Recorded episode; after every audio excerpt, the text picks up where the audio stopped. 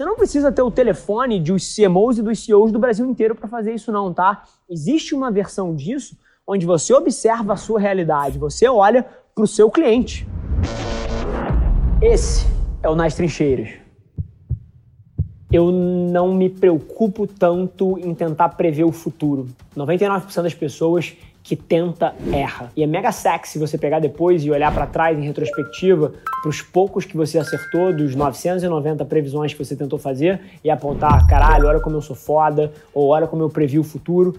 Mas fato é que eu me preocupo super pouco em prever o futuro. Exemplo para você. Lá atrás, quando eu escrevi o artigo sobre TikTok, antes de qualquer pessoa na face da Terra falar de TikTok, eu não estava prevendo o futuro.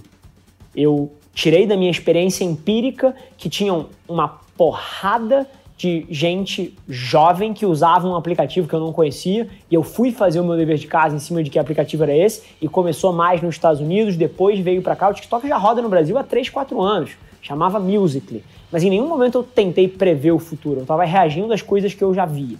Então, essa é a primeira coisa. E em termos de voz, sim, vou perder zero minutos tentando prever o futuro. O que eu te digo que vai acontecer é: a gente vai trocar várias das experiências que a gente faz hoje em dia por interfaces audiovisuais para interfaces de voz.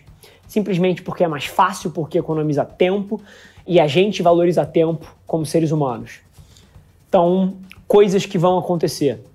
Várias das experiências que você tem com marcas hoje em dia, seja com uma plataforma de entregas, seja com um, uma plataforma de ride sharing, seja para consultar o seu extrato do banco, o que quer que seja, a gente vai substituir isso por comandos de voz interfaces de voz que no momento estão na sua juventude.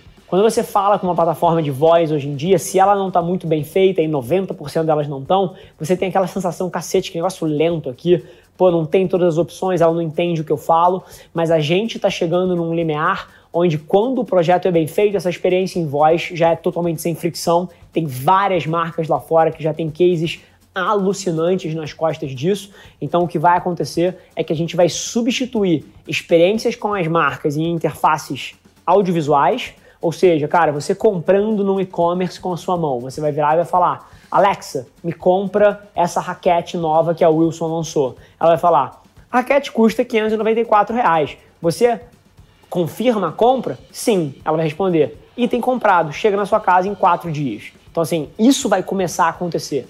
Então, basicamente, porque a gente valoriza tempo e o que voz faz é entregar tempo para você. Mas eu não vou perder nenhum minuto prevendo o futuro, tudo isso já está acontecendo. Mais da metade das pesquisas no Google dentro do mobile já são feitas via voz. Isso é uma realidade, não é para daqui a 3, 4, 5 anos. Fala galera, aqui é o Edwin Júnior, sócio e Managing Director na Adventures Inc. Tô aqui hackeando o podcast do Rafa para dizer que se você que está escutando esse episódio tem uma agência ou está pensando em abrir uma, você precisa conhecer a Adventures Partners, empresa do nosso grupo que vai fazer você acelerar o crescimento do seu negócio através de consultoria, treinamento, processos e metodologias proprietárias aqui da Adventures. Acesse partners.adventures.inc e saiba mais. Grande abraço. Lá atrás, eu era uma pessoa que eu acho que vários de vocês vão se relacionar. Eu não tinha acesso eu não podia pegar a mão no telefone e passar meu telefone para o CEO de uma empresa para pegar a visão dele sobre o mercado, o que, que ele tem visto. Eu não tinha esse acesso. Mas graças ao mundo que a gente vive hoje, nunca antes foi tão bom e tão fácil e tão empoderador estar vivo. Eu vivia num mundo que já era hiperconectado e eu tinha acesso às maiores mentes do mundo. Então, lá atrás foi através disso que eu me conectava Hoje em dia é muito curioso observar o meu mix e como isso mudou em termos de consumo de informação. Eu consumo pouquíssima informação hoje em dia dos meios tradicionais, ou seja, voz, áudio, vídeo, pouquíssimo de verdade. E 90% do meu aprendizado e do meu processo de informação vem de trocas como a que eu tive hoje com a Thaís Azevedo, como a que eu tive ontem com o Márcio Carvalho, Simão da Claro, como a que eu tive no dia anterior à noite, quando eu peguei o telefone, fiquei, porra, 20 minutos com fonte seu do Tinder. E assim, Hoje em dia eu estou numa posição de aprender na fronteira. Ou seja, é muito difícil para mim eu consegui buscar informação sobre que está de mais novo no mercado, porque o que está de mais novo, os jornalistas ainda não entenderam e ainda não documentaram, os escritores ainda não escreveram sobre, não, não formataram um modelo sobre como pensar, porque está sendo criado hoje, está sendo criado o que existe de mais moderno. Então, hoje em dia, o meu processo de formação é muito na troca do dia a dia e observando o mundo que eu tô.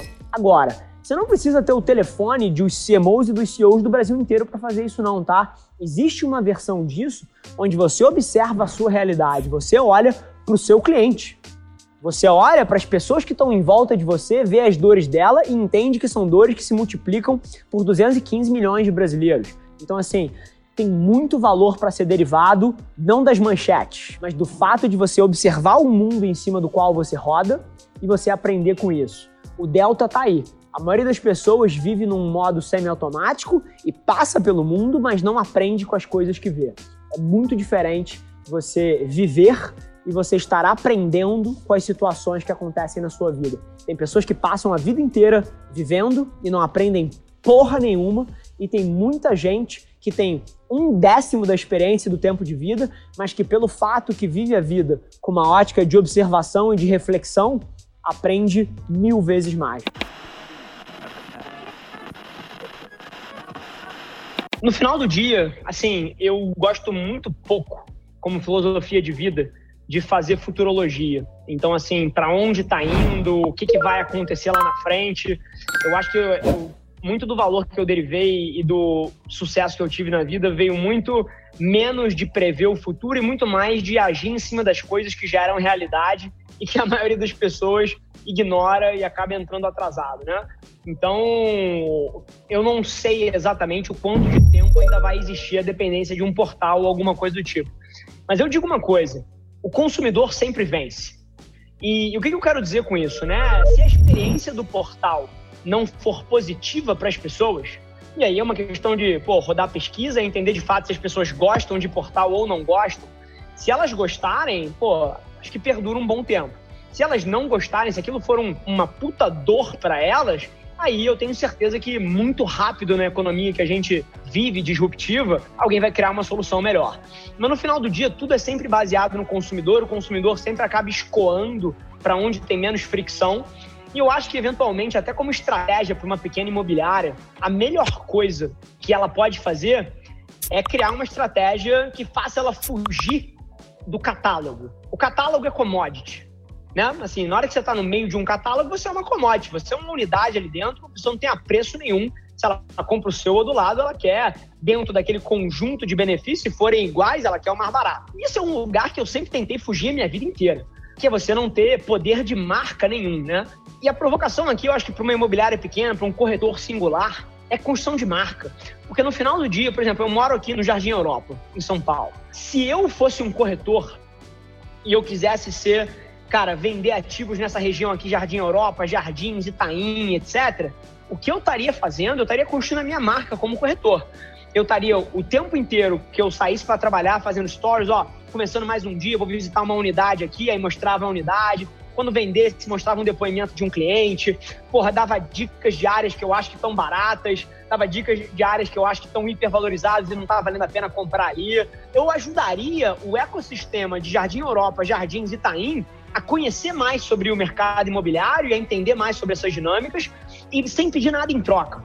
E aí, eu tenho certeza que várias pessoas, quando quisessem comprar um imóvel aqui, viriam para mim e falariam: pô, Rafa, tô querendo comprar um imóvel, você me ajuda a escolher? Claro. E aí você está bypassando o processo de catálogo, porque a pessoa não quer um imóvel, ela quer que você ajude ela a encontrar o imóvel dos sonhos dela. Então aí eu acho que é o campo mais fértil possível para um corretor ou para uma imobiliária é se tornar esse trusted advisor, né? É se tornar esse agente de confiabilidade e segurança que vai ajudar o cara a concretizar um sonho de vida. Então, eu acho que essa é a melhor posição para fugir de uma lista de catálogo e te desafio a pensar que eu poderia citar aqui pelo menos alguns criadores de conteúdo que eu tenho certeza que geram muito mais da sua receita desse jeito do que de outras coisas. Lá no Rio você tem um cara chamado Imóveis Rio, eu esqueci o nome dele, tem um perfil lá, Imóveis Rio. que faz um puta conteúdo em cima disso. Você quer jogar em outro lado do mundo, cara, você tem um, um corretor americano que só vende propriedades de alto luxo em Manhattan, chama Ryan, o cara. O cara tem um canal de YouTube que tem 3 milhões de inscritos. Você acha que a galera compra os imóveis dele numa lista? Não, eu, Rafa, aqui, eu, sábado à noite, às vezes pego um vinho com a minha esposa e boto no canal do cara para ver os tours que eles dão nas propriedades. Então, esse para mim é um caminho muito mais interessante para você escapar dos catálogos e da commodity e de uma competição que às vezes não te ajuda a ser valorizado como profissional, como imóvel e etc. É assim que eu olharia. Se eu fosse um corretor, eu estaria produzindo 299 peças de conteúdo por dia, ensinando as pessoas a analisar o ecossistema onde eu gostaria de ser reconhecido como corretor. E eu tenho certeza que eu venderia muito mais que todo mundo está aqui nessa sala. Esse foi mais um episódio da nossa experiência em áudio. E como eu já falei, eu adoraria saber que você está gostando do que a gente está compartilhando por aqui. Então não esquece, se você está tirando valor desse conteúdo, ia significar o um mundo para mim, que você tirasse um print da sua tela, postasse no Stories me marcando e aproveita para ir na sua plataforma favorita também e deixar um rating de cinco estrelas e um comentário lá, ajudando a gente a construir essa comunidade tão vibrante que move o Brasil para frente através do empreendedorismo e que fala desse Brasil que dá certo. É um prazer ter vocês comigo e a gente se vê no próximo episódio do podcast.